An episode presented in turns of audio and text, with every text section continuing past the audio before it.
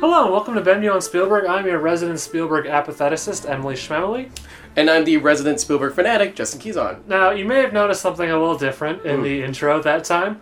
Uh, this is kind of a weird conversation to have on a show that's just about Steven Spielberg and doesn't really delve into our personal lives, personal lives, or our personal lives. I don't mm-hmm. want to. I don't want to. Assume. I think you should probably keep the lives personal. Yeah, yeah. yeah. I don't want to share that around. Yeah, uh, I got a call. Yeah. Mm. Anyway, this is the coming out episode. I'm trans. My name is Emily now. Uh, I don't know if we need to say more about that necessarily. No, no other than like good.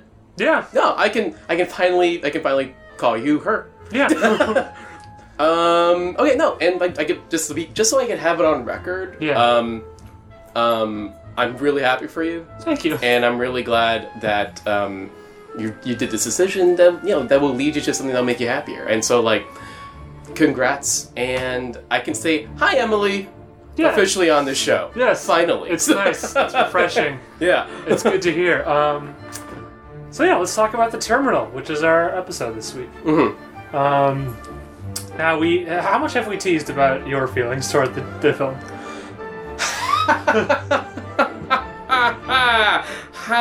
So we'll get we'll get into my backstory with the film right away, which is that I had not seen it until until now. Until yesterday. Mm-hmm. Okay. Well, um, huh. How do we put this? So um, we've. hinted mm-hmm. for a while on this show. Mm-hmm. I am not... There's one film in particular yeah. in Spielberg's oeuvre that I'm not a big fan Despite of. being the, the, our resident Spielberg fanatic. Yeah, and here's the thing. If you make as many movies as Spielberg mm-hmm. does... Um, What's he at? forty-seven? forty-seven, yeah. Um, a good amount. Sure. forty-three. Without me really looking it up right now. Is he uh, in the forties? Is that... Can that be right? You can look that up. One second. Uh, what, now you're looking... You can't tell me to look something up, and then I'm looking something up. Oh, no, no. I, I know. So you can cut stuff. Oh, we're cutting. So, I'm texting somebody. Oh, you're texting. Yeah, yeah, sorry. It's going to be longer. No, no, no. I'm going to power through. I don't care. I don't, I don't want to edit this. I'm just going to keep talking. um... So Justin, as he said, is not the biggest fan of The Terminal. I had not seen it. Um, it, I, you know, I had heard about it. I knew of it, uh, but I, you know, I, I, it's kind of a, it's a movie that I never really had an interest in seeing when it came out. Uh, it came out what two thousand four, so I would have been thirteen. Yeah, I, it's just I wasn't interested then. Mm-hmm. Never really found reason to watch it until I, I had to do a podcast about it. Um, but Justin, our, our, uh, what, what, what were, um, what were your thoughts on this? He, here's a funny thing. Did you see it when it came out? Can I did I see it first. Yeah, yeah, for sure. Um, uh, yeah, when I I saw it right when it came out in theaters, and um, it's weird because I guess the reason I'm kind of was hemming and hawing at telling anybody this is not my least this is my least favorite one mm-hmm. is that. So, are you saying that now? Yeah. But this is your This least... is my least favorite Steven Spielberg. So we did say we would announce that when we got to those episodes for both of us. We still yeah. have not reached my least favorite, but we have reached your least favorite Steven Spielberg. We, yes. And, okay, I think actually if you've been listening since episode one, mm-hmm. and you're a dedicated listener uh, of the show, you do know that it, uh, if I have an allergic reaction to anything in terms of Steven Spielberg's aesthetic, uh-huh. um, it's saccharine. Mm-hmm. And sappiness and Spielberg's uh, emotional, uh, you know, like sweetness mm-hmm. uh, in his movies. If we, if I can say straight up, you know, like obviously if you remember, I hate Kick the Can. In, yeah, in Twilight Kick Zone. The Can is a piece of trash. It, it, it's an absolute piece. It of should, trash. Much like a discarded can that should be kicked. It's a piece of trash. Um. So here's the thing. I was actually... The one thing I was really intrigued about this viewing... Mm-hmm. I I haven't seen it since it came out. Mm-hmm. um, okay. So it's been like twelve... You know, what, twelve years? Yeah, my dog just walked up to me and placed his head into my hand. As it hang, I'm sorry. It was too cute not to interrupt. um, um, yeah, so... Uh, so I was honestly kind of...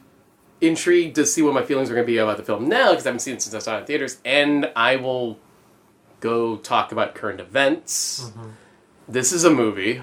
twenty-nine is the answer that Yahoo has given me to this question. Thank you. As of twenty-nine films he's directed. As of September twenty-first, twenty fifteen, according to uh-huh. Yahoo. um, so I was I was way off with my original guess. Forty-seven. Forty-seven. It feels like he's been involved with forty-seven. Oh, probably sure, at least over producing. Yeah, yeah, I would say it's probably over forty-seven. Um, but I guess here's the thing. I do. If you're uh, aware of current events, obviously, mm-hmm. how could you not be? Yeah, it's hard. Is, yeah, it's this... hard to ignore. Mm-hmm. Um, you are currently aware that there is a travel ban in America concerning uh, Muslim countries, and yeah. I was really intrigued uh, about watching this movie now mm-hmm. because I we are living in a very too real situation yeah. that this movie represents sort of in a weird way. Yeah. And I, I actually was kind of curious to know, like, well, I wonder how I'm going to feel about it knowing that, you know, I'm frustrated with how things are going right now yeah. concerning this travel ban and what's happening at the airports. Um, and I won't lie, um, it, it actually did affect it mm-hmm. a little bit. For better or for worse? But for better, okay. I think. But can I be honest? Yeah. Still my least favorite Spielberg movie. Interesting. um, so, all right. How about how about you?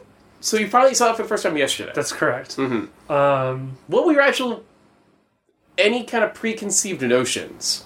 Um, my pre I I did feel that there was an outside chance that I would like this film going in. Just a general vibe I got. And it's it's funny to me that um, that you say you're the one with the allergy to saccharin Spielberg because mm-hmm. I'm the one, my allergy to that made me hate E T Um, but yours did not. So, it, um, but I thought there was an outside chance that I would like it. Mm-hmm. I, I like the premise. I I find the the real story um, of the, the the guy very interesting. Yeah, yeah, for sure. Who? Uh, what I didn't realize until I looked it up uh, while watching the movie. He, that guy didn't get out of the airport until two years after the movie came out. Yeah. This which was is a t- insane. He's been stuck in the airport, I think, since nineteen eighty-eight It was sixteen years It was eighty-eight yeah. to two thousand six if I did the math correctly. Yeah. That can't be right, because that wouldn't be sixteen It was eighteen years It was eighteen years eighteen years eighteen years How long, in the film, it was what? It was slightly less than one year? Well, yeah, slightly less than one year. But in real life, he was in there for eighteen years Yeah. And he only left because he had to be hospitalized. Yeah.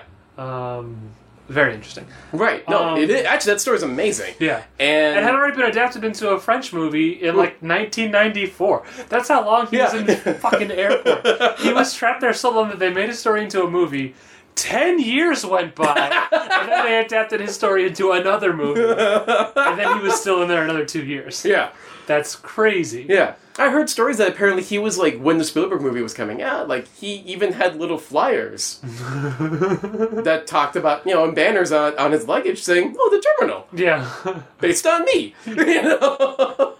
um... So, yeah, no, it only took him getting hospitalized yeah. to finally get out. Very uh, interesting.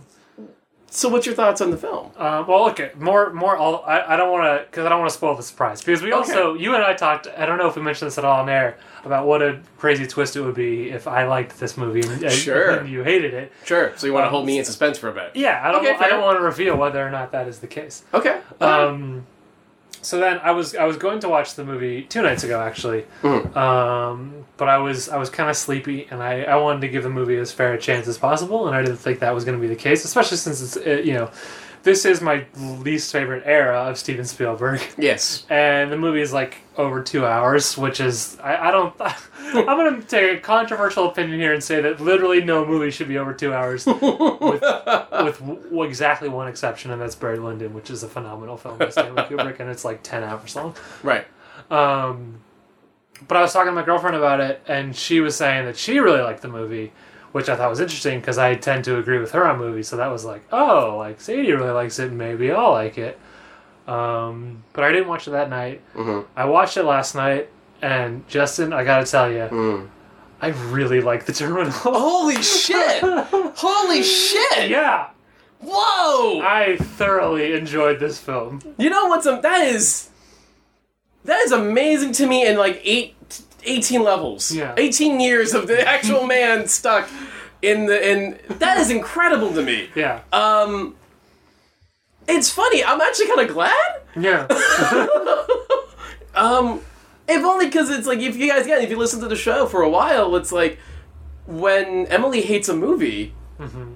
that I love, mm-hmm. I have to just do this okay, I do my best to, you know, fight my points. Yeah. Um, you know, respect her uh, opinion on it. Yeah. And just, you know, yeah. do my best to just not yell and be a dick about it. Yeah. And I know at some point, I probably said it a long time ago on the show too, where I'll be like, someday this will happen. Yeah. Where you're going to be mad at me, or you're just going to, we're you're going to be happy and I'm not going to like the movie. Yeah. And so, uh, I, it's like, it's weird that I am sitting here going, please let it be something from this time period. Yeah. Because that'd be amazing to me. And here we are. We're, yeah, we're really smashing Ben Bjorn Spielberg fans' expectations with this episode just across the board. Yeah, yeah. Boom, I'm a girl. Boom, I like the movie. Justin hates it. Boom. This is a... this is, I would call this a landmark episode. Yeah. In so many ways. So we're, many we're ways. We're tossing out the rule books with this one. I gotta say, again, the other reason it surprised me is like going like, there are so many... check marks mm-hmm. in my head. I'm like, Emily doesn't like this. Emily doesn't like this type of stuff. Emily doesn't like this type of stuff. So, I'm curious. Yeah. What? Okay, just, what do you want to even talk about? Where do you want to even start with this? Um, I'll tell you the first thing that struck me in this mm-hmm. film about Mister Hanks and his performance. Mm. Uh, Tom Hanks, I, I also I'm a famous Tom Hanks apatheticist. Yeah. And that yeah. I think he's very good in certain films, but mm-hmm. I think uh, he's he's bad in a lot of them as well. And a lot uh-huh. of movies are bad. Um, uh, first thing I want to say about his performance is, so he is from the nation, what's the, what's his nation called again? Uh, uh, Krakosia. Krakosia. Krakosia. Um, which is, to my knowledge, not a real country. It is a fake country. It is a fictitious country. Mm-hmm. He is speaking, uh, Russian? Yeah, more or less. But he's speaking, he's speaking a, a sort of made-up dialect for the film, is that correct? Is that fair to say, or is it a dialect that is spoken in actual parts of the world? I, I think real? it's I think it's kind of like a weird mismatch. Mismatch, yeah. Okay, yeah. Well, I'll tell you what struck me. Um, oh, I think uh, we've got actually we've got the little note here on the Wikipedia.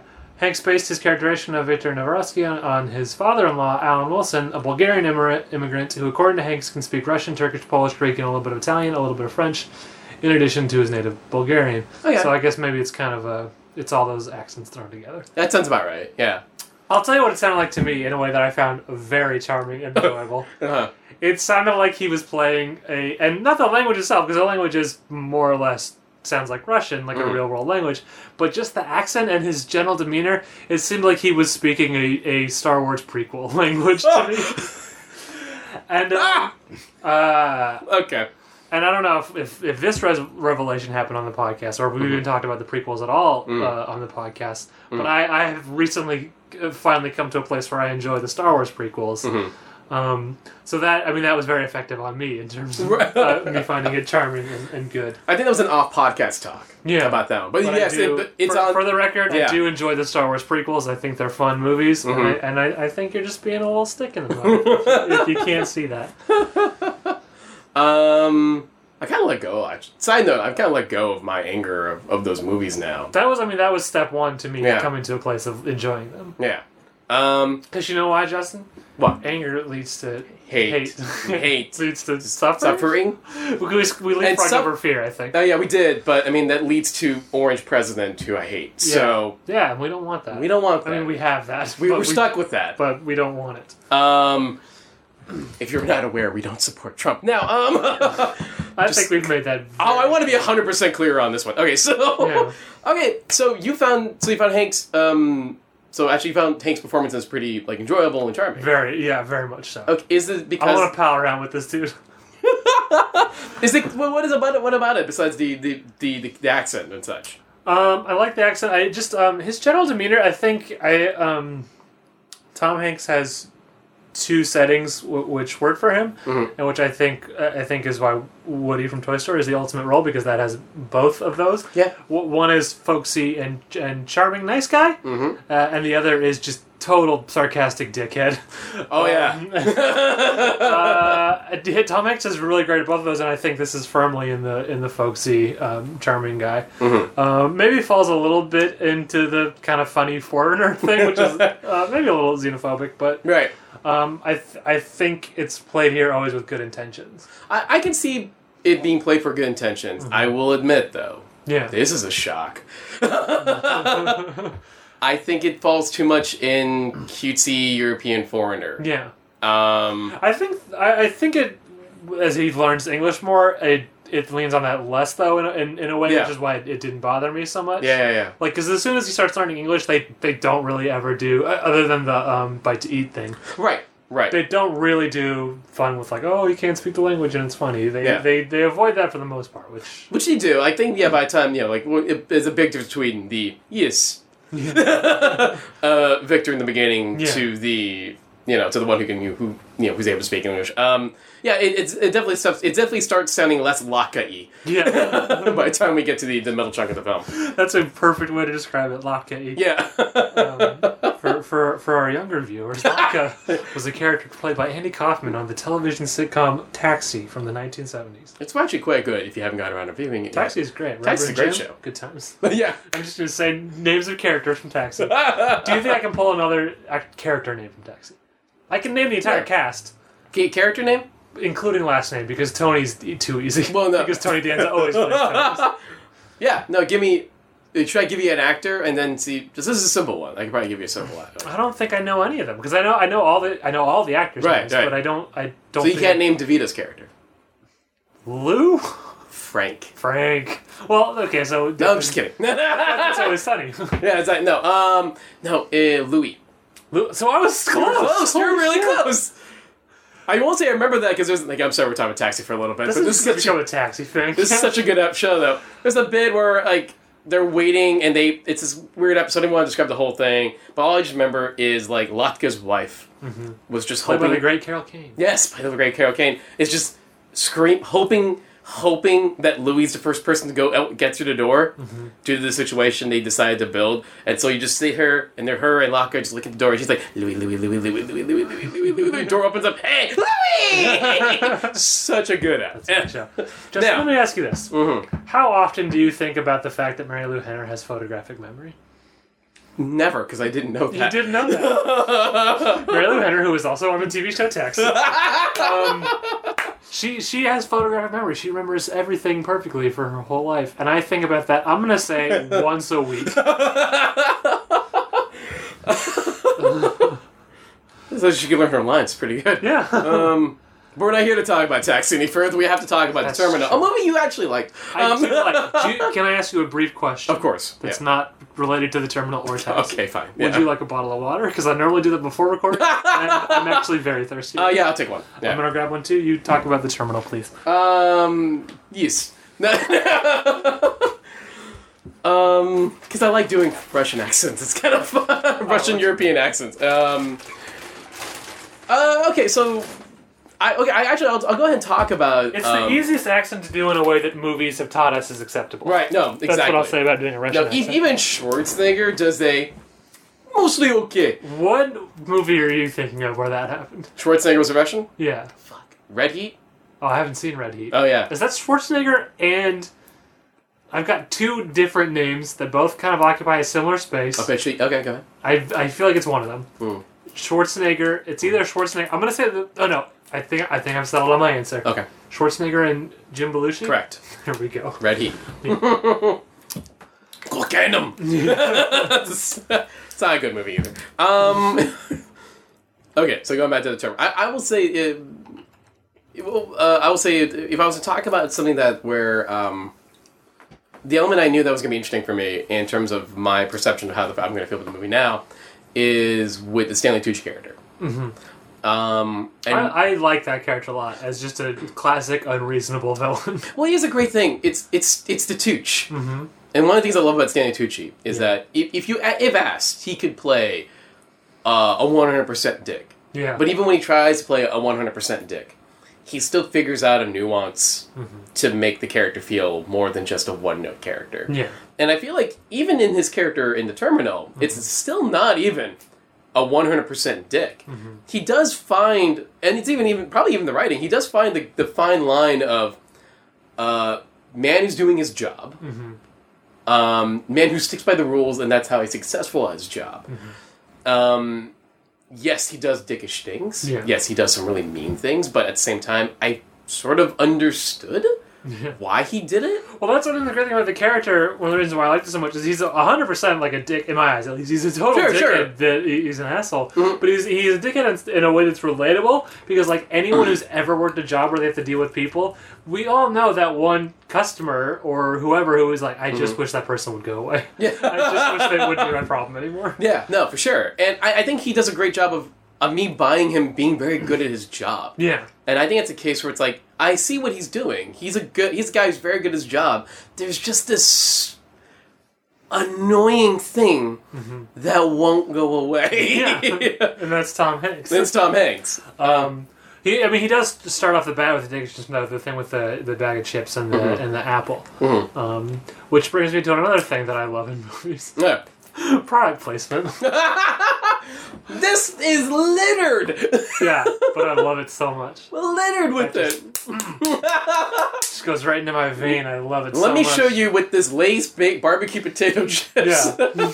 um, actually, the product pla- this is one of those rare cases that the product placement actually only helps the movie. Yeah, I agree. Because it's at an airport. Yeah, you would you wouldn't it wouldn't be a Burger World. It would yeah. be a Burger King. Yeah. It wouldn't be a Jom's Jom is the person's name I've invented for this fiction. Jom's Books. Yeah. It would be a Borders. Yeah.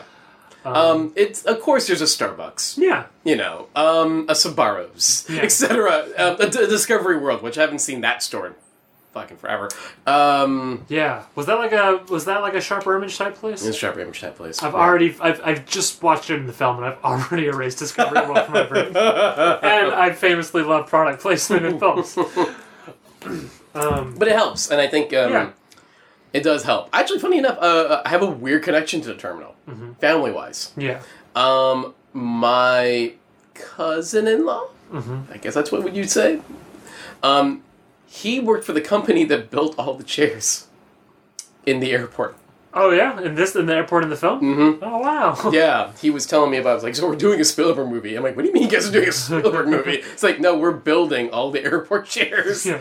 And I'm like, oh, so his movie's taking place in the airport? I didn't know much yeah. about it at the time. So, yeah, no, it's... Do you like the scene where he tries to sleep the first night and he has trouble with the chairs? I, I do. I like that scene a whole lot. I do? And that actually brings me to my, I think... one of the major reasons why I love this film, and I'm going to mm. relate it to you to hope that you can understand. Okay. So there's a film that I know that you love. Yes. Which I thought was pretty good, but I didn't love it, to be mm-hmm. honest. It's called The Martian. Yeah. Starring Matt Damon. Mm-hmm. Directed by Ridley Scott. Yeah. Um, I think what... So The Martian, like, you got Matt Damon, he's stranded on Mars, he's got to science the shit out of it to survive. Right. The Terminal, to me, is like the relatable version of The Martian. Yeah, for sure. Because I feel like if I ended up on Mars, I'm dead. Yeah. I'm not, I, don't, I do not have the space to science the shit out of this thing. Yeah. But I feel like I could pull off living in an airport. I guess, man, I can't. I so, I'm so weird. I have to, I, I, you have no idea how weird I am that I've got to be the opposition side of this. Like, it's just, it's like, we've been doing this show for several years, and even I'm not dedi- ready to dedicate being the guy who but doesn't like... But, like, when people get excited to see Matt Damon make the shit potatoes, yeah, that's me watching Tom Hanks figure out how to work the carts to get the quarters. Well, yeah. I get that same level well, of excitement when I see that. Here's the thing. Um, I love that one, I, by the way. Mm-hmm. Like, the he figured out the quarters. Yeah. It's like, like, even that, like, that, there, there are moments in the movie where I love that type of stuff. Yeah. And there, but I almost felt like I can't. It's weird for me. The chair thing mm-hmm. was a little too fast. Mm-hmm. Like I almost kind of prefer like if he had one night of just extreme uncomfortability, mm-hmm. and then the next night he, we should have figured out he's gonna MacGyver the shit out of his bed situation. Yeah. Um, but that's a weird me thing. That is an interesting time where even though it was, it, those weird like couple years post nine eleven where it was post nine eleven but shit hadn't gone too crazy yet so he's mm-hmm. just like oh he just has a pocket knife in his bag. Right. That's a weird thing to, to, to be able to have at an airport. um, is it fair to call The Terminal uh, the most Capra-ish movie Spielberg try, is trying to do? That's interesting. Um, I, I, I would... My instinct is to say no, because mm-hmm. honestly it didn't strike me as particularly Capra-esque. Yeah. Um, but I, I don't know that I can think of, of, of one that's more Capra-esque.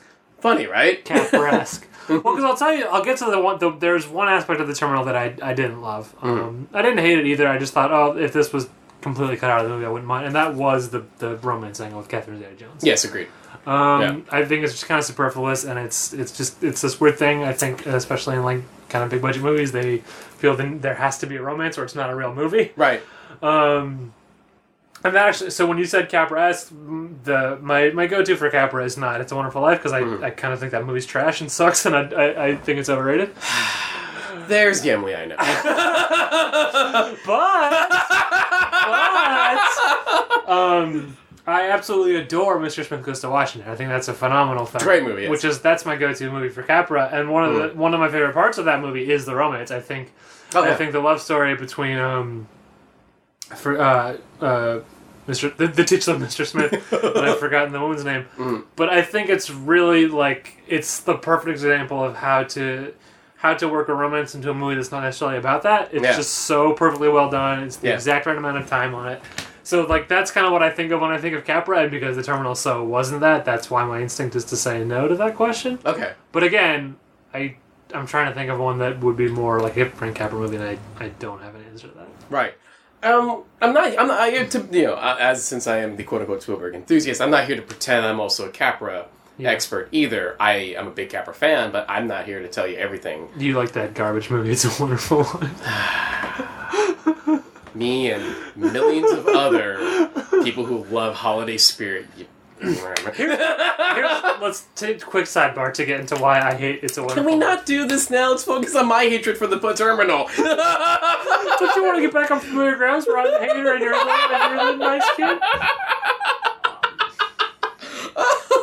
Um, here's my problem with this. Make it quick. Make it quick. Here's my problem.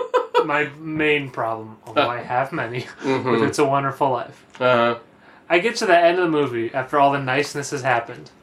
It's still too sad. If I was, if I was George Bailey, I would still be like, yeah, there's some good points, but I think I'm still gonna jump off this bridge. I still feel like it's. I feel like it's not a wonderful life. Is how I feel about that movie. Okay. And when I'm on holiday cheer, I'll stick to Scrooged, my beloved holiday classic. So that's on my, that's on my list too. Yeah, but um, whatever. let's, let's let's talk about The Terminal. Well, okay. I guess the reason I bring up the Capra thing, mm-hmm. um, Frank, Frank Capra is um, this sort of shadow of of blockbuster filmmaking mm-hmm. that you know, you know, even before the really term blockbuster truly existed, but like. Popular, populist filmmaking. Mm-hmm. I guess is another way you could say it. Yeah. That um, many guys, uh, many filmmakers who were fans in the, you know, who were film fans growing up, like the Spielbergs mm-hmm. uh, in the seventies and on, they just seem to one day hope to figure out that formula. Yeah. You know, and then, of course, reality is there's only one Frank Capra. Well, uh, except for the Coen Brothers cracked it absolutely perfectly in nineteen ninety-four with a little film called The Hudsuckers. I was going to bring that up. Hold on, I was going to bring that up. If the only guys who were closest to them, it was just, it's the Coen Brothers. The Coen Brothers who can, who were, like, the closest Capra, Preston Sturges we got in this generation. But, um, but no, I can feel like, like, I I think of also uh, Frank Darabont with The Majestic and... Um, who absolutely the Majestic is a straight up Capra wannabe, mm-hmm. um, and I feel like with The Terminal, I, I I think the reason I brought it up is because I feel like I remember reading somewhere that Spielberg said he wanted a little bit of a Capra element mm-hmm. to the film, and I kind of see it. I can see where he was going with that. I think the thing that Capra's really good at is creating supporting characters and creating like characters that live in the world.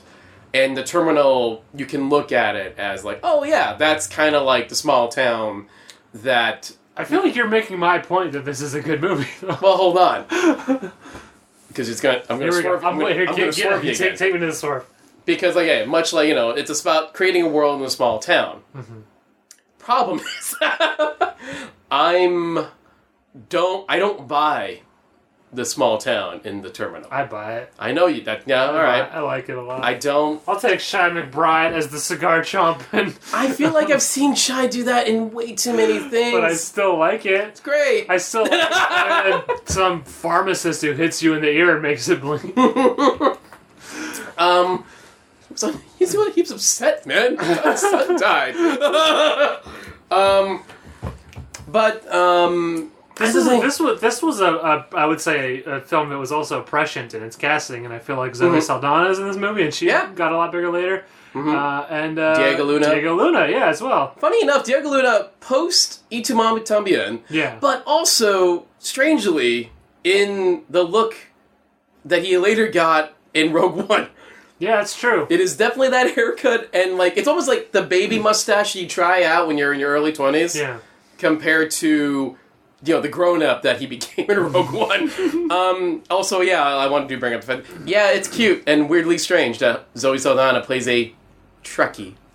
Yes. Five years That's before nice. she, five years before, before she, she got cast in Star Trek. Yeah, yeah. That's just nice. She even did the the the, the Spock yeah. salute. You know, um, um I don't buy I, that romance. Period. F Y I, sorry. Okay, we'll get to that. Okay. okay. Well, um, well, when here's a question for you. Mm-hmm. That it, it's vaguely Terminal related. Okay. When when would you say America fell in love with Diego Luna? Oh, it's weird. Uh, I feel like no one. I feel like not yet, strangely enough. Really? Yeah. Interesting. I feel like people... I think it's like, eat tomorrow tambien. Um, that's when the world... That's when the international community fell in love with yeah, Diego. Yeah, that's when we... Sure. Yeah. Well, it's because, like... Because Diego and... Uh, Look at those eyes. Well, listen. I've just loaded up a picture of Diego Luna. Yeah, I want to point something out. If you ain't in love with Diego Luna, I don't know what's wrong with you. Uh, but I think I, I remember I made a little tweet one day where it's like... Like, someone, someone on Twitter just was like... Can't we have a Star Wars story where, like, Oscar Isaacs and Diego Luna just do things Kiss? in yeah. space? Yeah. That's all they said. Yeah. It's like, you know, just do things mm-hmm. in space. In which I'm like, I'd buy that ticket. Yeah. Because both those men are great. But uh, Diego, Diego Luna, I don't know. It's weird because I, I, I'm trying to think what other big films... You don't films? think they fell in love with him after Rogue One? I think I think people have gotten to, gotten to. Yeah. But I feel like it was a big gap between The Terminal and Rogue One. Yeah. You know, um, because I'm looking at the rest of his films, like I haven't seen a lot of. I know a lot of these movies aren't as you know as big as as, as Rogue One and. and I, I mean, Milk was that was when Diego Luna came into my life. Sure, like, that's a personal experience. Um, and he is really really good in um in you know, Eat Tomorrow Tambien, of yeah. course, and with uh, Gabriel. Shoot, I forgot his name. Uh, um, I'm bringing it up. I can't say it. Uh, Gael Garcia Bernal. They're both great now. Oh, that's who you were trying to say. Yeah, yeah. I thought you were trying to remember Maribel Verdu's name. Oh, she's good too in that movie. They're all great. That's a great movie. But when, when do you think America? I, I, I'm actually I'm gonna go out on a limb and say America has definitely not fallen in love still. Unfortunately, with um, I can't say his name either. Gael Garcia Bernal. Yeah, I agree. It's a shame because he's a, he's fantastic in so many things. uh, um, Science of Sleep is so good. Science of Sleep is a super. People sleep on that movie, but it's very good. It's a super underrated. Flick that's yeah. very weird and super Michel Gondry. Yeah, but we're not here at time with Science of Sleep. I gotta finish up. We gotta finish up on Terminal. Um. So again, a movie you like? A movie I do like. Yeah, I, I like should it? be more jazzed to talk about. What's your talk? What's your thoughts on Gupta? I like Gupta. Yeah. He he um he's a little cruel. Yeah. I, that I will say it it strained credulity for me that so many people would would fall on the wet floor. Mm-hmm. Um. Because I got news, I got news for you. Wet floors are not that hard to walk on, right? um, but I, I do. I don't know. I kind of like that. I like that streak of cruelty. You know? I, I, I, I, it is very funny to me the image of him just watching one million caution signs and then laughing raucously right. as people fall over. Well, because especially if these assholes are not following the signs, I mean, it's yeah. their fucking fault. That's why he's loving it. Um, I, it's a thing with with because I know that you know, he was also in Royal Tenenbaums, right? Uh, oh, is that, is that him? It's been it has been quite some time since I've seen the Royal Tenenbaums. Well, it's a case again. I feel like this is some, another case of Spielberg. Can we please double check that? I don't want to. Oh, yeah, I, I don't want to assume. I just um, realized like I will. I will double check that. Yeah. Um, I, I mean, this also. I I do think they also they play a little too hard on the funny foreigner thing with, with Gupta as well. Yeah.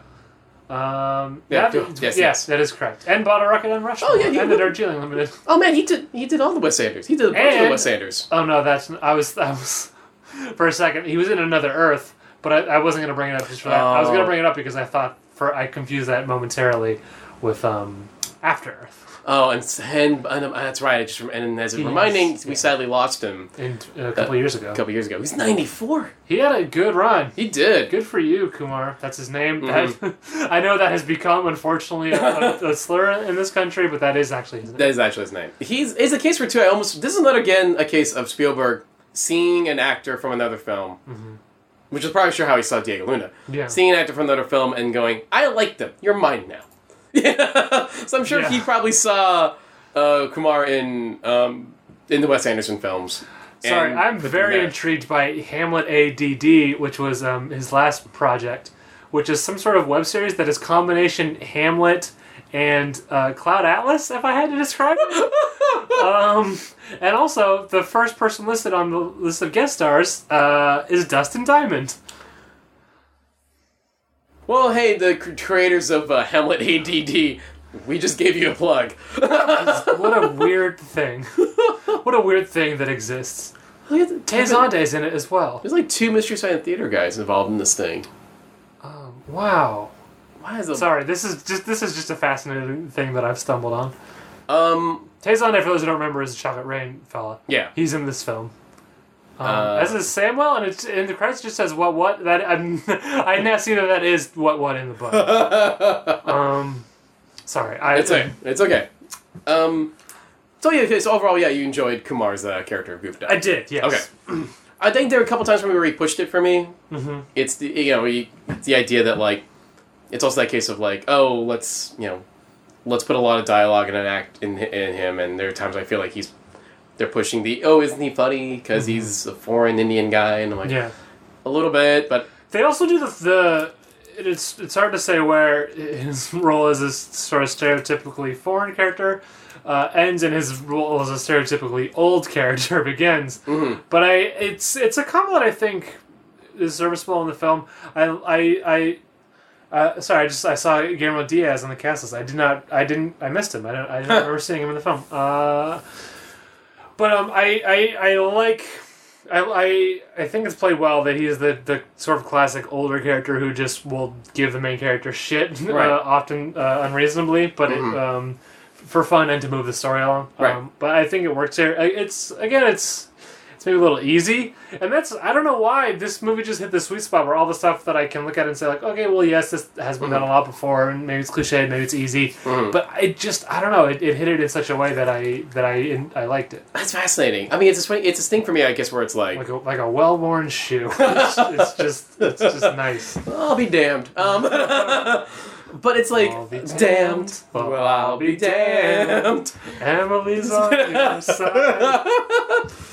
But anyway, um, yeah, no, it's, I guess it's what, I guess one we could say mm-hmm. that, like, a, something about maybe the combinations mm-hmm. of, of, of the elements that you're not a particular fan of, of Spielberg. Mm-hmm. The fact, I, I, I would like to know what the things you checked off I on think, your list were oh, that, that you thought I, I would hate. I assumed, um, Hanks mm-hmm. and a foreign accent. Sure. Um... The the sentimentality of, of yeah. his mission statement of why he's there. Yeah. Um, the humor. Mm-hmm. The, the the the fact that this is also, besides nineteen forty-one, mm-hmm. this is kind of the only other comedy. Like, straight comedy. He's I wouldn't call this a straight comedy, though. But closest, though. Uh, Comparatively. I, I don't even know if I would agree with that. Okay. Like, I think... Uh, I would call this a drama.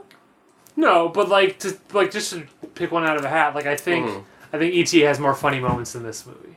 Okay. I think Indiana Jones even has more funny yeah, moments. Yeah, yeah, no, I'll say, I'll agree to that. And and those, I guess, those fit more firmly into, to like, action and, and sci-fi than, mm-hmm. than this fits in anything else. But I, I don't know, I still... There, so I've, I keep a log of all the movies I watch. Yeah. And I've, um... And I, with details on them, like I, I list the director, I list the release date, um, I list the running time. Mm. Uh, and one of the things I've, I've started listing with this year, when I started over for this year, is um, mood, okay. which is a sort of common, which is I, I think I think it's a better system than genre. Okay. Um, and mood is is uh, the. Uh, I'll, I'll I'll bring up the, my log to give you some examples. Uh, mood is just I think the sort of general feeling that um, the movie is supposed to evoke. Mm-hmm. So, like, I watched Johnny Mnemonic, and mood, I listed that as cool. Right. Because I think that's a very, that's, like... Oh, yeah. A, a, cool, in a way. Like, uh, people who don't think, like, Cyberpunk is cool probably won't find that movie cool. Yeah. Well, that movie is, is also trying to be cool. Yeah. And, sure. and succeeding. um, Spookum is, is... There's a pretty one-to-one with between horror and Spookum. Mm-hmm. Um... Bad, I think, like, th- there's something good to a good bad movie, and I think bad is a, is a mood, like, as a... Not not so bad it's good, and not yeah. bad that you're making fun of it, just like, oh, sometimes I want to fall into a bad movie. Yeah, sure. Um, and uh, sexy, obviously, because I watched Bound. um, um, and I think one of these, which is kind of one of my favorite moods, and I I think should be as valid as a genre and as a as a categorization, is soft. Mm. And I, this to me is a classic soft movie. I can see that. And then it's just it's it's a it's a warm blanket. You just you cozy up with The Terminal on a nice mm-hmm. maybe a nice rainy afternoon. Right. You're trapped inside because of the rain. He's trapped into the airport, and you just you just you cozy up together. Yeah. And I I I think uh, I think soft is, is how I would, would categorize this. That's an interesting angle. Yeah. Okay, I can see that. Um, um, and again, I'm not, there's a lot of times I am. Mm-hmm. I am for that. Um, yeah, no, it's weird. I, there's a lot in this one for some reason that gets rubbed me the wrong way. Yeah. And... and I think that is the thing with a movie like this is mm-hmm. it's just... I mean, we've said this a million times before about horror movies. Certain things are going to... you're either going to like them or you're not. Right. Yeah, that's just movies in general. And, movies in general, but also yeah. like... I think with the way Spielberg makes movies, it's a situation where if you do like them, nothing's going to bother you. Right. And if you don't, it's going to get more and more infuriating as they go on, as uh, I have experienced firsthand a number of times. Yes, yes, yes. Um, and I guess for me, it's like there, there comes a, a bow break situation. Because mm-hmm. I, I, I tend to uh, like a lot more of his stuff. And if anything, I tend to like be more uh, in awe of the craft as opposed to maybe even the storytelling. Mm-hmm. You know, like, uh, I think A I is a movie where I feel like, and we've honestly both kind of admitted more or less enjoying it to a point. Yeah. But I feel like with A I, uh, there's an element I just kind of appreciated it more. Mm-hmm. Um, I appreciate it just in terms of just a lot of, like, just daring concepts and visuals. Mm-hmm. Um, even if I don't feel the narratively, it hits me. Mm-hmm. Um, and in this movie, even though, again, like, it, it, it, there's a lot of stickling things that just just doesn't work on me. Yeah. Um, I will admit that, like, no... visually, he he doesn't shoot this bo- like a boring. He doesn't shoot this in a very no. boring manner, you know. Like um, it's it's controlled and it's not like flashy, but it's certainly. Um, it's one of the things I one of my favorite movies of all time is also the uh, The Apartment by Billy Wilder. I have not seen it. That's phenomenal. And one of the things I love about that movie is, and it's a reminder that you can do a movie that is essentially on paper a romantic comedy, mm-hmm. but that doesn't you know well but. Nowadays, romantic comedies are regulated to just sort of being like, just shoot them really quick and just get the actors in frame yeah. and get it out and make sure they do their jobs and yeah. be cute and charming enough. Mm-hmm. Whereas, like, Billy Wilder at least, like, shoots with purpose. Yeah. And, like, there's shots in The Apartment that are just stunning mm-hmm. in a movie that is, on paper, a romantic comedy. And I think what Spielberg does, because he's just a good storyteller in general... he finds things just to make it look good mm-hmm. and make them look interesting and beyond just it's a kooky guy who's stuck in an airport. Yeah. Um, and uh, the production design in this movie is amazing. Yeah, like we it, like the product placement aside, it just looks like a real. It does in looks fact like a real airport. Yeah. It looks like a real airport. Yeah. I I feel like I've, that's an airport I feel like I've been to. you know, yeah. Even though it's not any airport at all. And I find that a very soothing environment, which is also maybe why I like this film. and I, I haven't flown a lot in my life, which is maybe why I find airports soothing. Mm-hmm. Um, but I don't know. I it's, I, I feel like I, this is a classic, uh, like, ugly American way of, of being. But, like, retail environments like that are very soothing to me. Because it's just like, that's, that's what I... It's comfort food. It's what I grew up with. Mm-hmm. And I, I I think this movie is just... It's perfectly designed to just be, like, a little... a little bubble that I can crawl up into and, and enjoy. I'll tell you this because I, I think the production design is a big part of that. Sorry. Oh yeah, absolutely. Yeah. Well, I I'll tell you this. Uh, I told you like there's an element of the movie that I wondered how I was going to feel mm-hmm. differently due to the current world climate. Yeah. Um, and it did affect me in a positive way. And yeah. I'll tell you this much is that it, any time, which happens a lot in this movie, that's almost the point in this movie. Um, but specifically one scene. Mm-hmm. When Victor gets the upper hand mm-hmm. over Tucci's character. Yeah. Specifically in the drug scene. I was uh, yeah, that's I was about to just make a goat noise to um the that's a case where it's like yeah, no, I I was rooting for Victor. Yeah. You know. And again, and this is a funny thing, it goes back to like Tucci's character's been doing everything he can in the beginning, before mm-hmm. Victor becomes an annoyance, yeah. he's been trying to hint at him yeah. at there are loopholes yeah. in our system mm-hmm. where you can do your thing and then go home and nothing's nothing yeah. wrong. Yeah. Like we just to jump back a bit, we talked about the scene where he goes, "Hey, Yeah. Did you know there's this thing yeah. where you could just say, you just have to say you're afraid about something in your country and, yeah.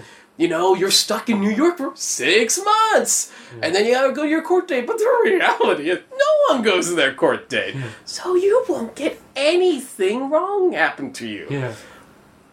So you just gotta lie. You just gotta say something frightens you. You don't have to be detailed. Yeah. Something frightens but you. But he never gives them that cue. He never, never says gives them the lie. No, you have to say, yeah, exactly. You just have to answer the question. He's basically just going, listen, yeah. I am literally yeah. giving you your yeah. out. Your name is Homer Thompson.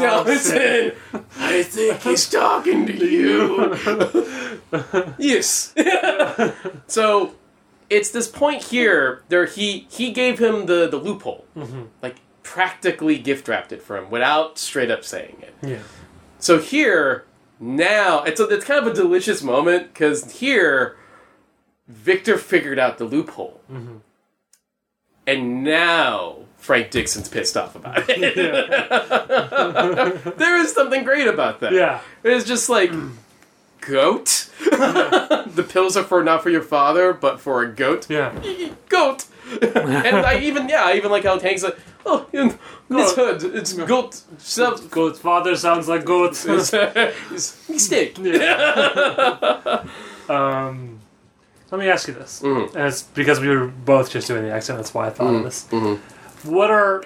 Can we list all the movies where Tom Hanks does a foreign accent? Because I can only think of two, including this one. Um, and, we, and we're talking. Are we just talking about accents in general? Mm, yes. Because uh, then I'll also include Catch Me If You Can. Oh, okay. Uh, foreign, uh, not American. That's what I was asking. Okay, that's why I want to be clear. So outside foreign, of yeah. outside of America. Um, I can think of two. The Terminal. Yeah. Do you know the other one I'm thinking of? No. no. Cloud Atlas. Because ah, it was on the tip of my head. Yeah, he plays a Russian gangster at one that's, point. In that that's that's right. He does. Um, yeah, Tom's not one for accents. No, he doesn't tend to do them. No. Um, Like, yeah, no, that's that's not his trait. um, so, uh, mm-hmm. what I want to... Okay. What, yeah. I feel like we haven't gotten to the heart of why you hate this movie so okay. much.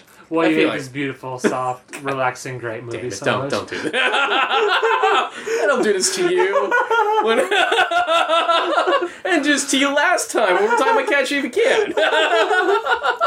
Can. um... Okay, I think for me, there's an element of, for some reason, when I watch mm-hmm. this movie and I see this... And, uh, mm, sorry, go ahead. I, I want to further explain my confusion with your opinion. Okay. Um, Compa- because, which is a different thing of my surprise with your opinion. yeah. Um, well, because you say this is your least favorite Spielberg movies. Yeah, but I've been saying a lot of good things so far. Yeah, yeah, which was baffling to me considering, and I guess the the real stinkers we haven't gotten to yet. Yeah, but like, like, re- like worse than nineteen forty-one, really? Because nineteen forty-one. Okay, here's the thing. Worse than a certain movie that rhymes with Mindiana Hones and the Lingdom of the Bristol Tull. I will tell you this much: um, nineteen forty-one. Um, it's here's the thing. Mm-hmm. How do I put this? So weird. Yeah. Okay. Um, nineteen forty-one is a glorious mess that I don't like mm-hmm. and I don't find funny, but I appreciate in a weird way how big it goes. Okay, I and understand the stupidity that. of that. That's how. That's kind of how I feel about the Star Wars prequels now, and I yeah. love, I now love those movies. Yeah, and there's, it's not like I love that movie. Yeah, don't get me wrong. Yeah, but no. I, I understand that that yeah, like that's a young man's attempt yeah. at trying to do that. Yeah, and failing mm-hmm. so spectacularly. Yeah. Um, Whereas this is just like a... It's just, I think... Yeah, I guess here's the thing. It's, it's a flat line, basically. It's a... It's a... It's well, a... It's, a, it's it, just a... It, I'm a big Coen guy, mm-hmm. right? As well. Yeah. And one of my least favorite Coen Brothers movies uh, is Lady Killers? I, that's my least favorite Coen Brothers Yeah, movie. Okay. I was like looking up... Yeah? Okay. People, uh, people always throw out that one, Intolerable Cruelty, and they always say Intolerable Cruelty is the worst of the two, which seems very weird to me. Well, here's the funny thing. I almost feel like this is... in a weird way, similar to Intolerable Cruelty in my head. That, it, but I I would agree with that because I, okay, think Lady, I think Lady Killers is more like um, in nineteen forty-one. Lady yeah. Killers, I I think is a, just a mess. I think it's like yeah. oh they were in a weird head zone. Mm-hmm. Have you ever read about like why those two movies were like that? No, well, it was like no. just a really hellish time in their lives. Like it was, mm-hmm. um, so it was like right after nine eleven, and their office building in New York was like they could see the World Trade Center from it. Oh. And their mom died, and like just a bunch of other bad stuff. So that was just like this really horrible period in their life. Mm-hmm. Um, their lives, rather. They don't. They do not share one life. Their lives. Um, and and so I, I I feel really bad shitting on the movie, but I'm not I'm not saying anything bad about that. I'm just saying yeah. like oh they kind of they kind of made a mess of things. Cause... Well, and their headspace wasn't really right. Yeah. yeah. Actually, that's actually that. Comparing Lady Kills to nineteen forty-one, which is hilarious because that's way later in their careers. Yeah. But that's actually a spot-on point. And yeah, you can see what I'm saying about how I feel this is this is kind of in the level. Because on top of Quincy, I don't hate it, but it is it just feels like, oh, this is kind of the Coens on autopilot right now. Yeah, and I almost feel like it's one of the things that distills me in this, this problem, this movie. It's mm-hmm. it's Spielberg mostly on autopilot. Yeah. It's Spielberg mostly doing everything. That's very interesting to me because I, yeah. to me, I like I, I, like yeah, he does the easy stuff, but yeah. like I don't know, it feels loving to me. Oh no, that's fine. Uh, and uh, I'm glad. Again, there's a part of me is like, I'm glad. Again, I'm really glad you like this one because there was a period I I was concerned yeah. because of how much you just rejected the B F G. yeah, I didn't. I needed a pick me up. Yeah, you need to pick me up in a manner that. I was more forgiving with those movies than uh, uh, even I'm not big. Even I think the B F G is not one of my favorites. I like things about it. God, I hate Wait, that movie I know so you much. do. I know. That's why I'm so glad that at least in this point, yeah. there is something There's for you to like yeah. a lot. And I guess for me, it's like in the end, like it's least favorite. Do I hate this movie? No, I don't hate the movie. Yeah, but I hate it, my least favorite. Uh, what's that? I hate my least favorite. R- right. Yet to be revealed. um. It's coming, guys. Enjoy it. But, like, I... This, to me, is... Yeah, I'm feeling like it's a lot of, like, autopilot. Like, mm-hmm. isn't that cute? Look how cute this is. Yeah. Look, oh, cute. Look, Diego Luna is, like... Tell is, like, kind of creepily asking Victor to tell this girl shit. Uh, the, the girl, tell this girl about things that she, that, that she likes. And... Let's, can we delve deeper into that? Okay. Um, I, I can see why you don't buy it. um, and it is... I mean, on paper, it's very creepy. Yeah.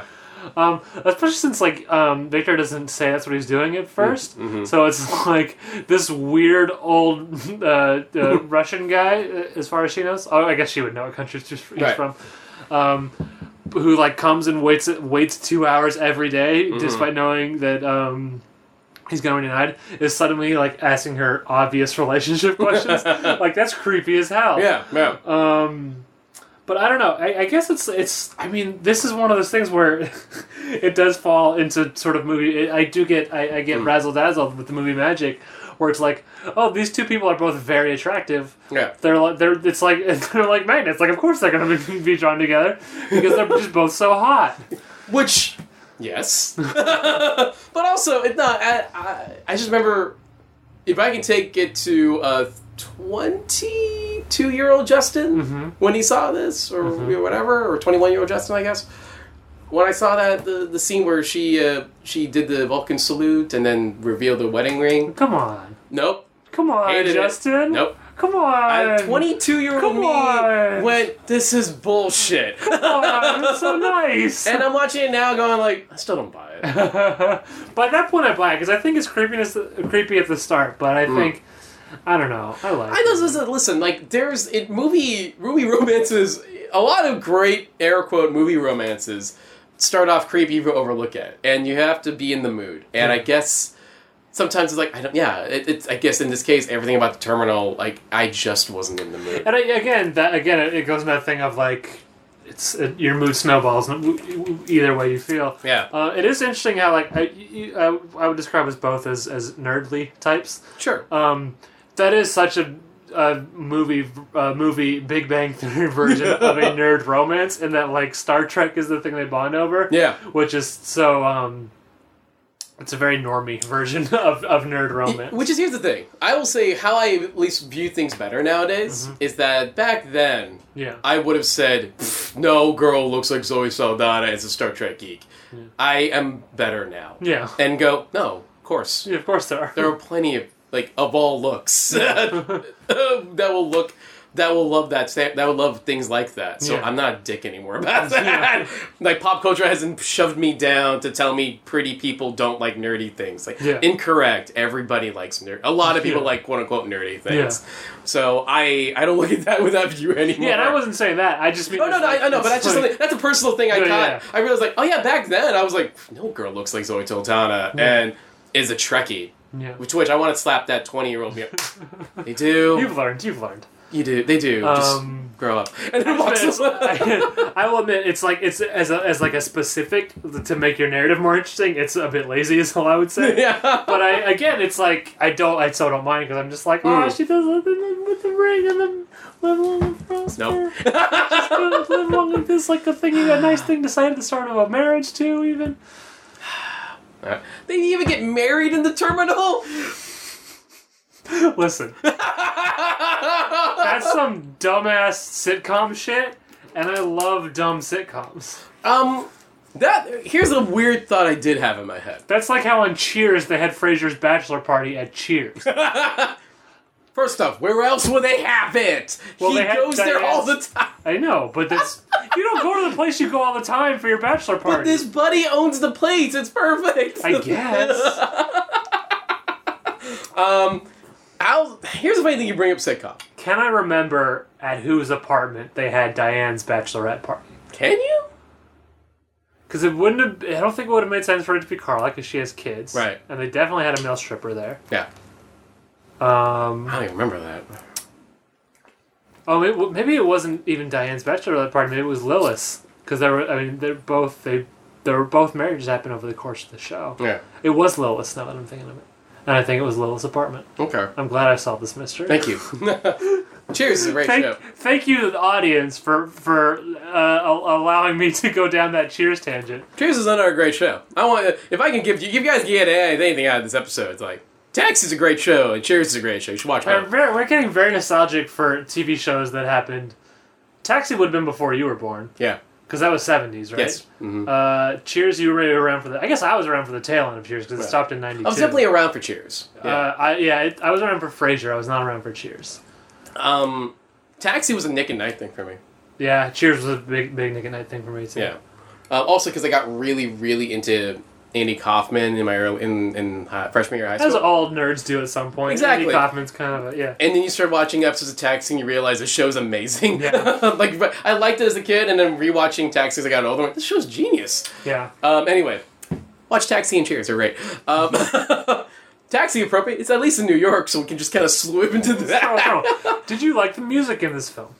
Ah, uh, yes, our John Williams uh, breakdown. Yeah. Um, it's fine. I see. I know. I've I've I've I've been miss. If it's not iconic, get the fuck out. Right. I, that's been my stance in the past. But uh, I will say this again, fitting with the uh, the oh, my overall enjoyment of the movie. Um, I I I, mean, I just I definitely can't claim that it's iconic, but mm-hmm. um, uh, something you experienced uh, before we started recording, something that what has become my jam recently is I'll just pop on the old Animal Crossing soundtrack. Yeah, yeah, and I'll yeah, have yeah. that as background noise. Uh, I and I think this this movie this the the score kind of hits that same spot where it is that perfect soft music. It's just nice yeah. soft, uh, nice fluffy music. Well, I mean, we've heard. And I I, th- I think I think it's done really well. I think we've heard like John almost go in autopilot sometimes, mm-hmm. yeah. and I think like something like say Minority Report. Yeah, you and me kind of just looked at like heard that score and just kind of went, you kind of weren't really in this one, were you? Yeah, and I feel like yeah, Terminal isn't uh, iconic either. Um, but I agree with you here. They're like, no, the John's music in Terminal is exactly. It, it really suits the movie. Yeah, it, yeah. it serves the function and it enhances it in the way it needed to, to be yeah. enhanced. Um, so here's the thing. Going back to like, actually, yeah, going back to the sitcom thing in general. Mm-hmm. I'm going to stay on Terminal, I swear. Yeah. But there's a part of me that's watching this and going, you know, if somebody wants to try, mm-hmm. it'd be a weird show. But this is a show.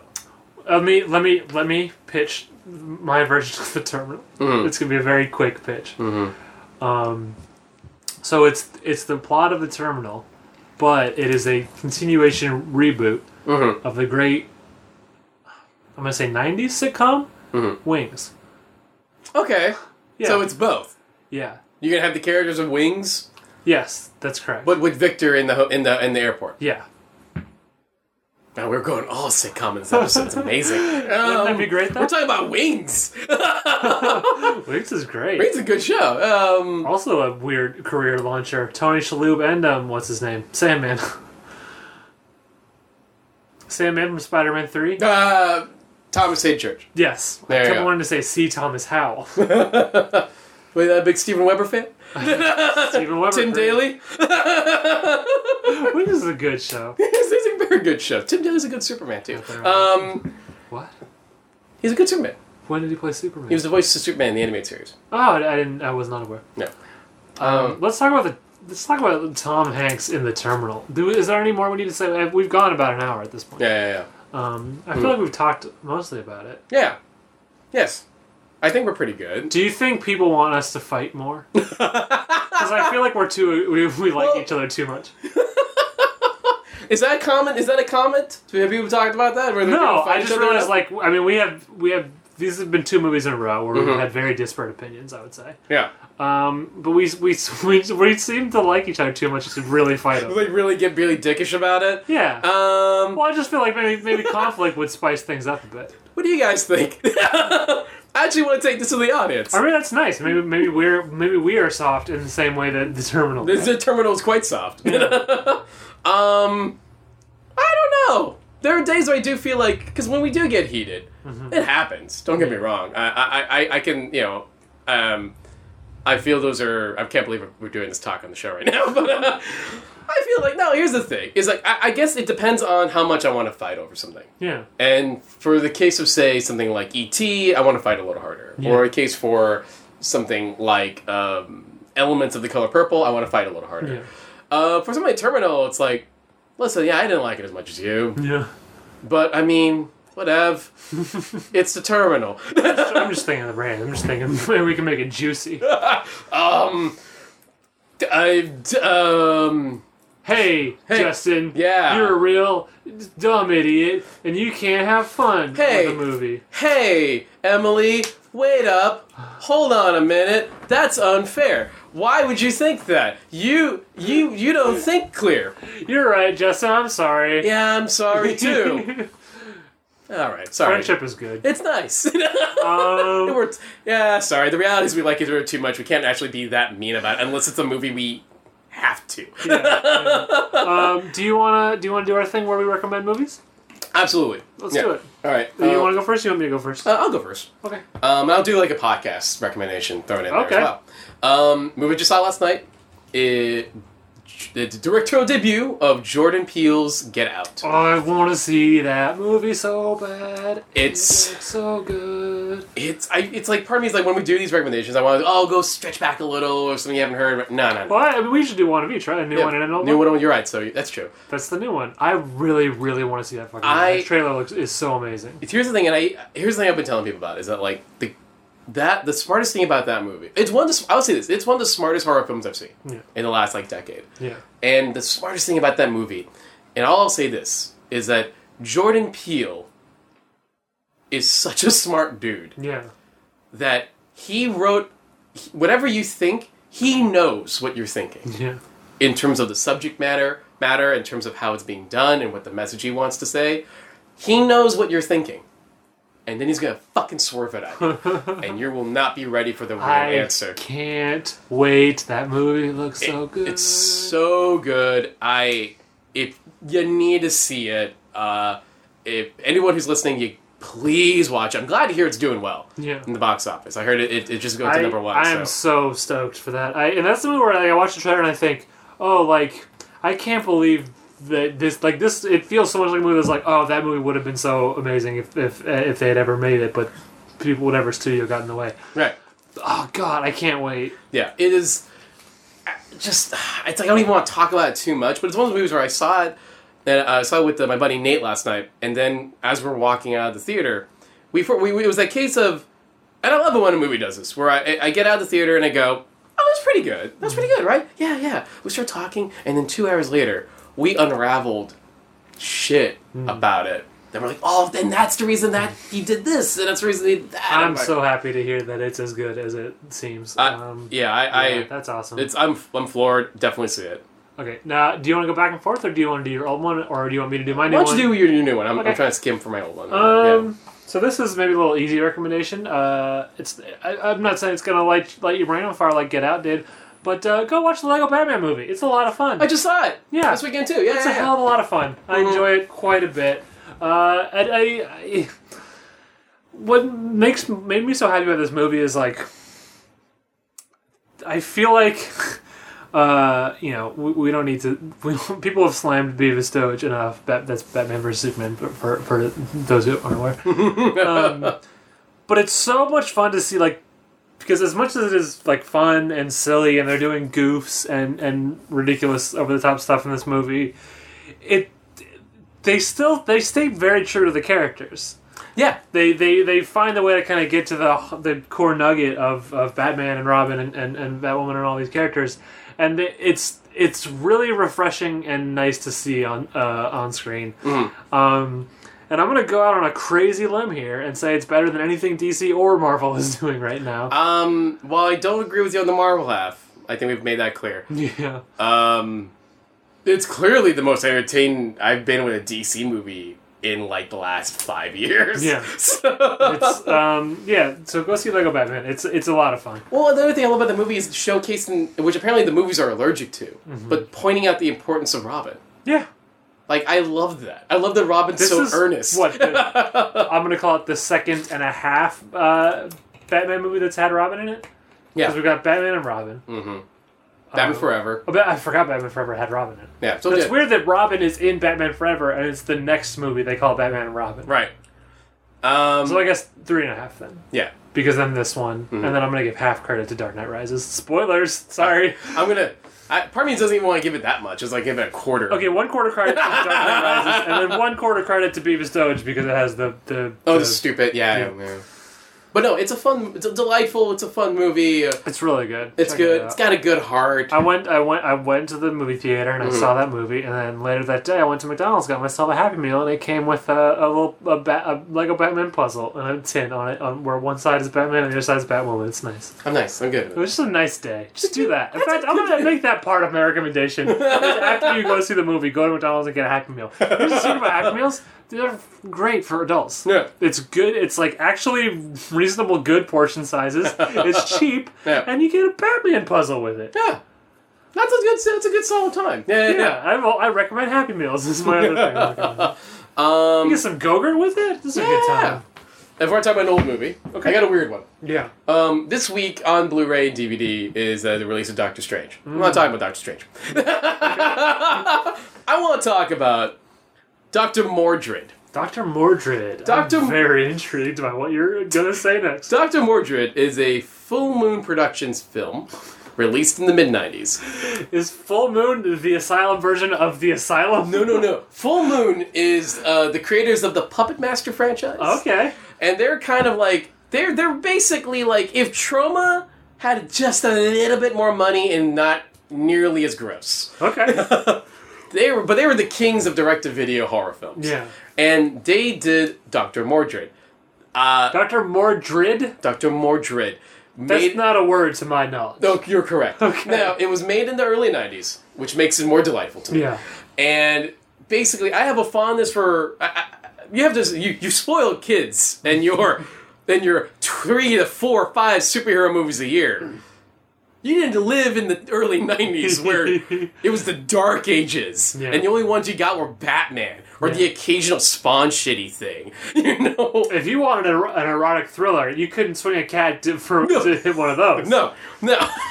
But for a superhero movie or a thing just based on a comic, you spoiled kids. The poor, the poor horny kids today, they have nothing. They got nothing. There's I mean, no... I guess they have the internet. They got or Fifty Shades of Grey. Oh, gross. I'm sorry. Anyway, but no. But, but I guess like Basic Instinct is gross as well. It is, but I mean, I get what you're saying. But you guys now with your five hundred movie superhero things and comics and T V, sh- comic movie T V show things, I had to dig in the early nineties as, as a superhero fanatic. And one of the things that I have a weird fondness for is just not good adaptations. Yeah. That's the Captain America movie of the early nineties, starring Matt Salinger, son of J D.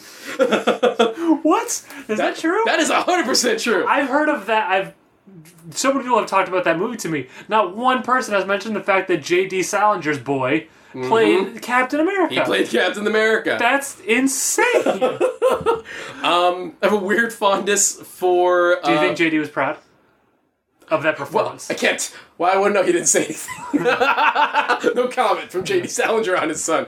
Um, who was actually decent. He was fine. Mm-hmm. Anyway, I have a weird fondness for like these early nineties attempts at, at, at franchise episodes, or like...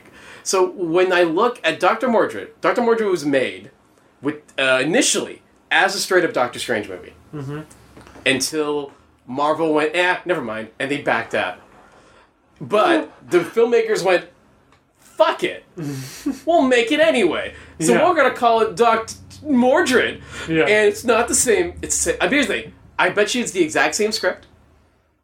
They just switched the names. Because everything about this movie is... shitty reimagined for low budget. I mean, like for shitty reimagined low budget movie. Mm-hmm. It took the name and then changed everything else. Yeah. Um, Jeffrey Combs plays Doctor Mordred. Yeah. Uh, of Reanimator fame. Yeah. And I kind of love it because it's Jeffrey Combs in a in a leading man heroic lead.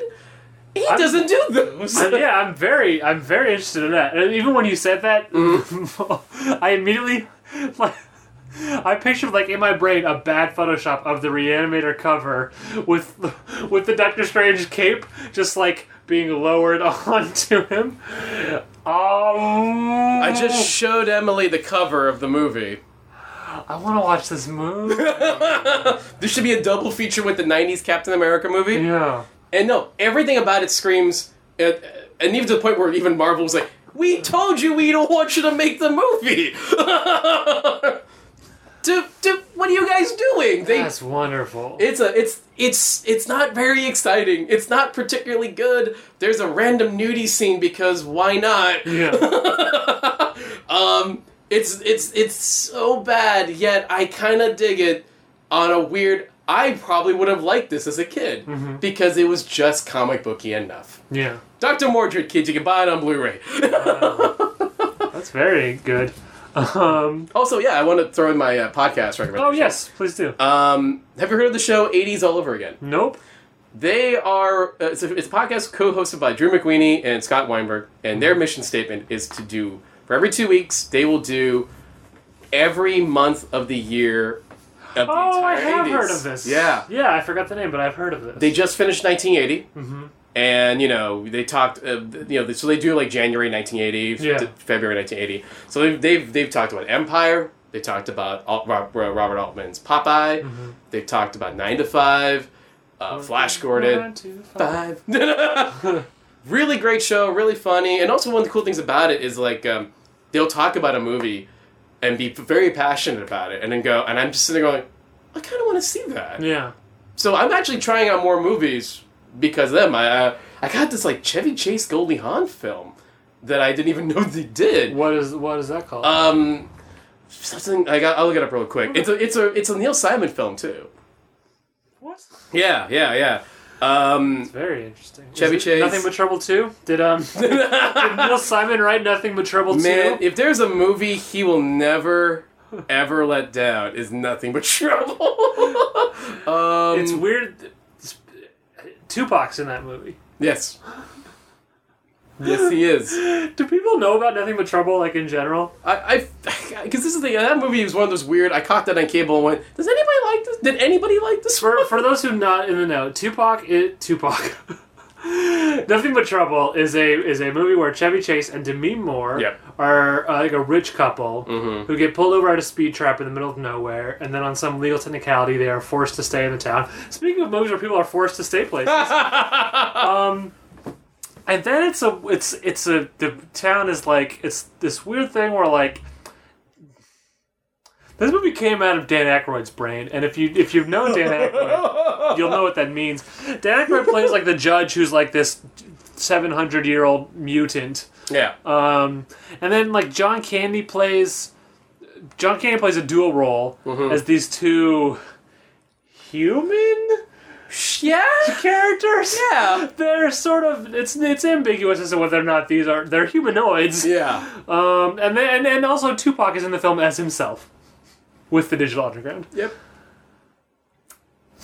Is that your old film recommendation? No, certainly not. Although um, you, I mean, you uh, could, oh, F Y I, the, the, the Goldie Hawn Chevy Chase film I wanted to check out, uh, written by Neil Simon, is uh, Seems Like Old Times. Oh, interesting. So nineteen eighty. But anyway, that's... And what's the name of that podcast? Uh, eighties All Over Again. eighties All Over Again. Yes. That great sounds show. Very interesting. I might actually sub to that myself. It's a good show. Um... Uh, What, what was that? Go ahead. Okay. Uh, my old recommendation, I'm going to go... I, I I referenced watching it earlier. I'm going to go with Bound, um, a earlier uh, work from the Wachowskis. Uh, this was before they did The Matrix. Mm-hmm. Um, yeah, I mean, this movie was kind of... So I it's a mo- it's a lesbian erotic thriller, yeah, directed by two trans women. Mm-hmm. And I'm a trans woman who watched it with her a trans woman girlfriend on Valentine's Day. So it was kind of tailor-made for me. Um, but it's really good. It's, it's a lot of fun. Um... And, like, the, the kind of gangster thriller uh, aspect of it works really well.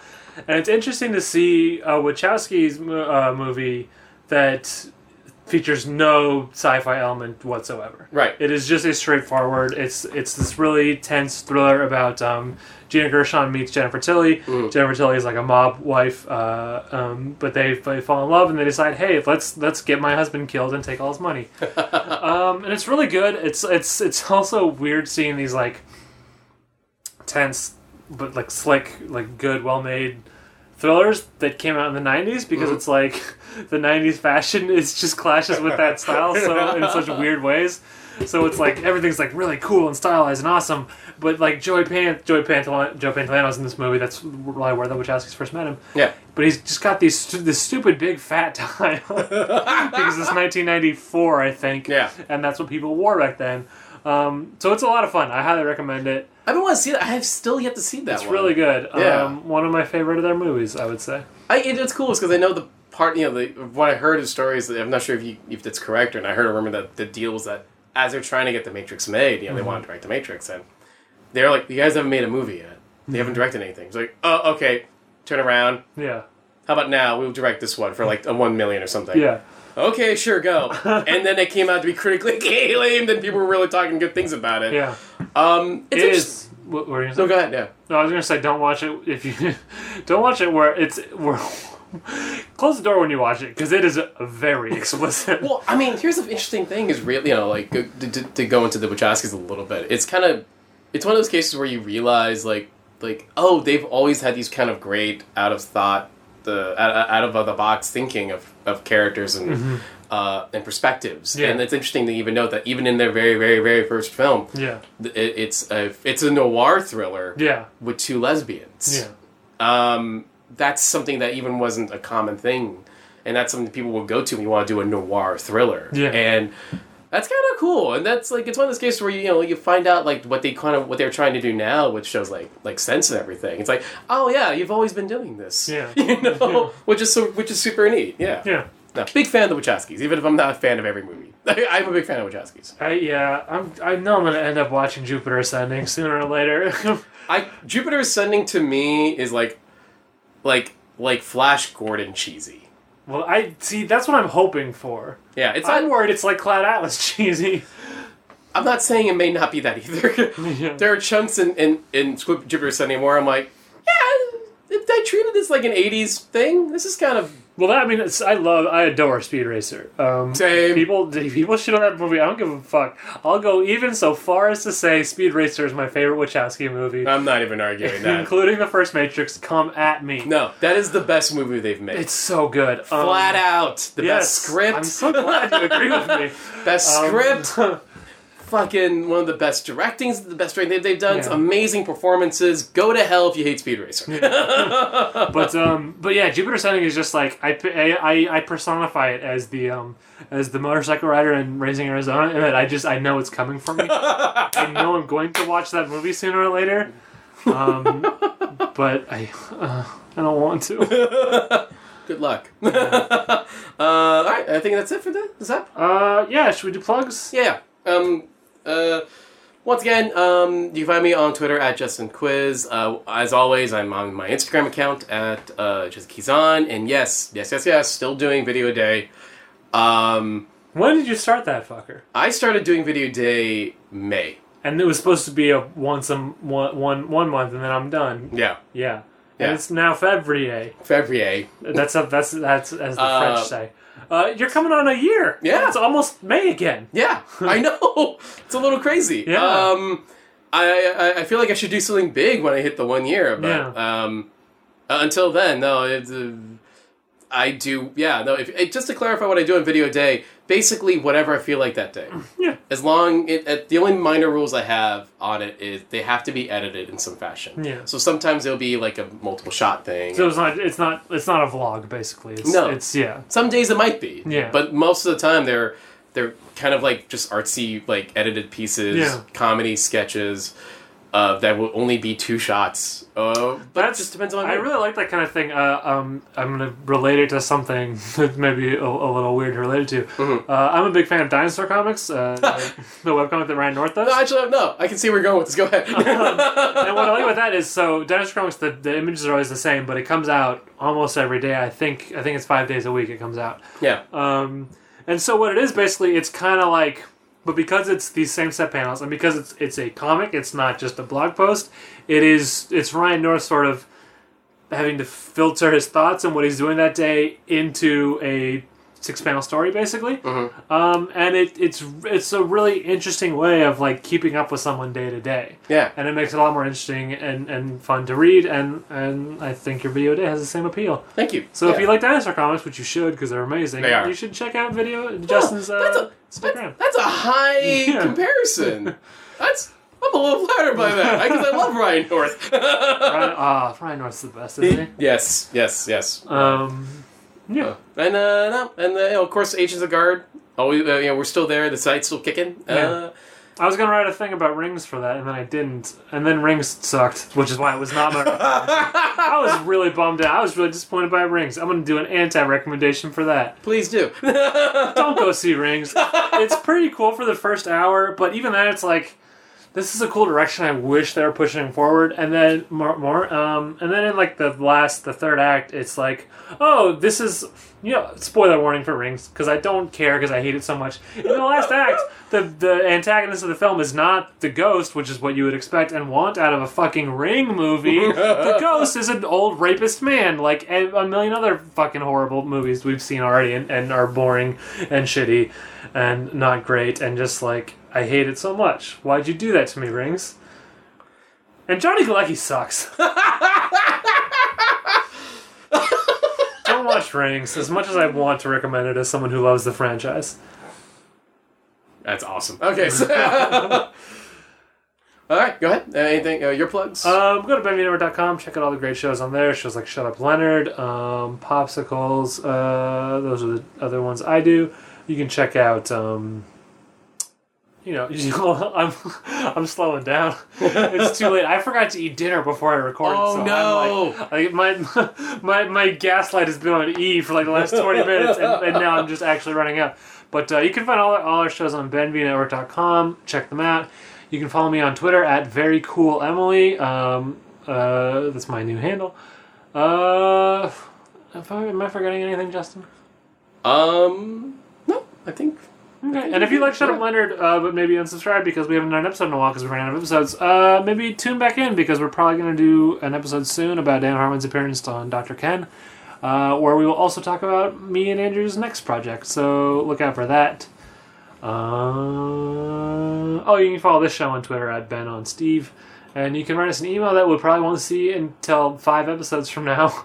Um, and sorry for the lateness of this episode. Ben, oh, yeah, and sorry that this episode's, like, mad late. Uh, um, scheduling is tricky sometimes. Yeah, no, th- this is one of those cases where the month of February kind of got away from us, so sorry about that. Um, but, yeah, and you can write us an email at benjamin spielberg at gmail dot com.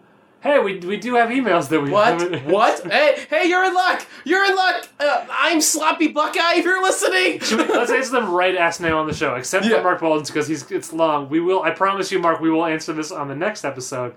But this is I think there's this is a multi-point email that I don't know that we can get into right we can now. Pro- if, yeah no well if we did a Patreon thing we can do a um, um hey Mark.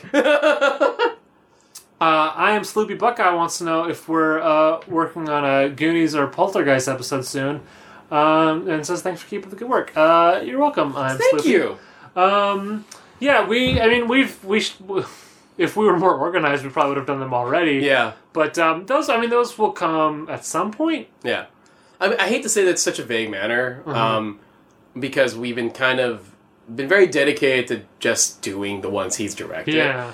Um, but even then, obviously, I think, like, you know, I, this is what killed me. Like, me and Emily's personal favorite movie is, like, Back to the Future. And we still haven't done a fucking We still haven't done a Back to the Future episode. Well, because if we once we start doing that episode, we're never going to stop. Yeah. You thought the Jaws episode was long. Yeah. We're going to do... If you thought... If you were wondering why we did two episodes on Hook. At one point, um, someone uh, suggested uh, a podcast where just every single episode is talking about Back to the Future too. Sort of like the worst idea of all time, I guess, but we wouldn't watch it every week, but just every, we were just talking about different things a little bit. And I legitimately think I could do a podcast on the Back to the Future franchise yeah. once a week yeah. for years. Yeah. And I would I would still find it interesting. Um, um, and yeah, in terms of Goonies and Poltergeist, it, it, yeah, I mean, I would like to as yeah. well. I don't know. The bummer is I don't know when. Like, I mean, we really dropped the ball. Like, we were doing this podcast when the Poltergeist remake came out, and we yeah. didn't do the episode then. Yeah. No, we, um, uh...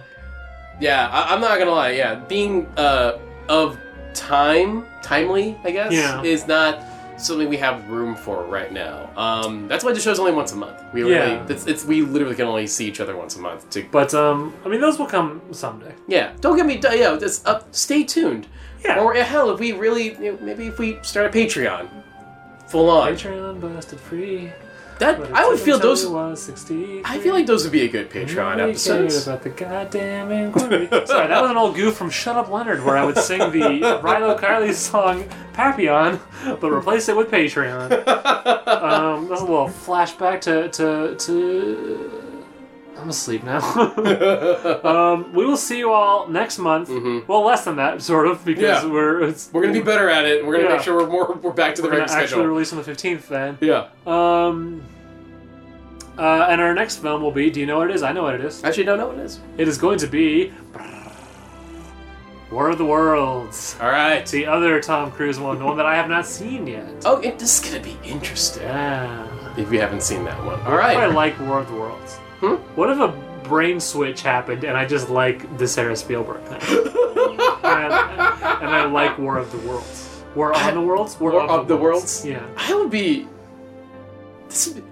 God, you should stay tuned. This is going to get interesting. Is it, is it a Fanning or a Breslin? What is it? In, in War of the Worlds. I mean... There's a child in the film. Yeah? It's a Fanning. It's a Fanning. Yeah. It's... Who? Is... It's, it's Dakota. At least two. No, but is there also a Channing... Tatum in the movie? No Channing Tatum.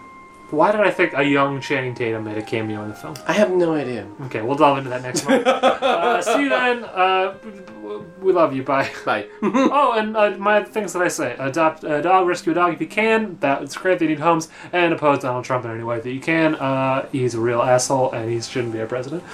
See you next month.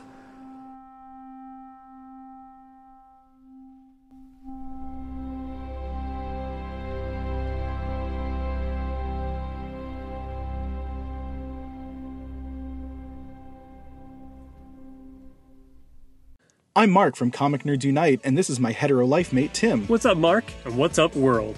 Comic Nerds Unite is a comic book podcast, plain and simple. Our mission statement is bringing nerds together to talk comics. So we pick a book or graphic novel that we all read and discuss it at length. Then we talk about some of the books we read for the week. I love comics! Me too, buddy. Check us out on comic nerds unite dot com or on iTunes. Comic, comic Nerds, Nerds Unite! Unite. This podcast is a part of the Benview Network. You can find this and other podcasts like it at benview network dot com.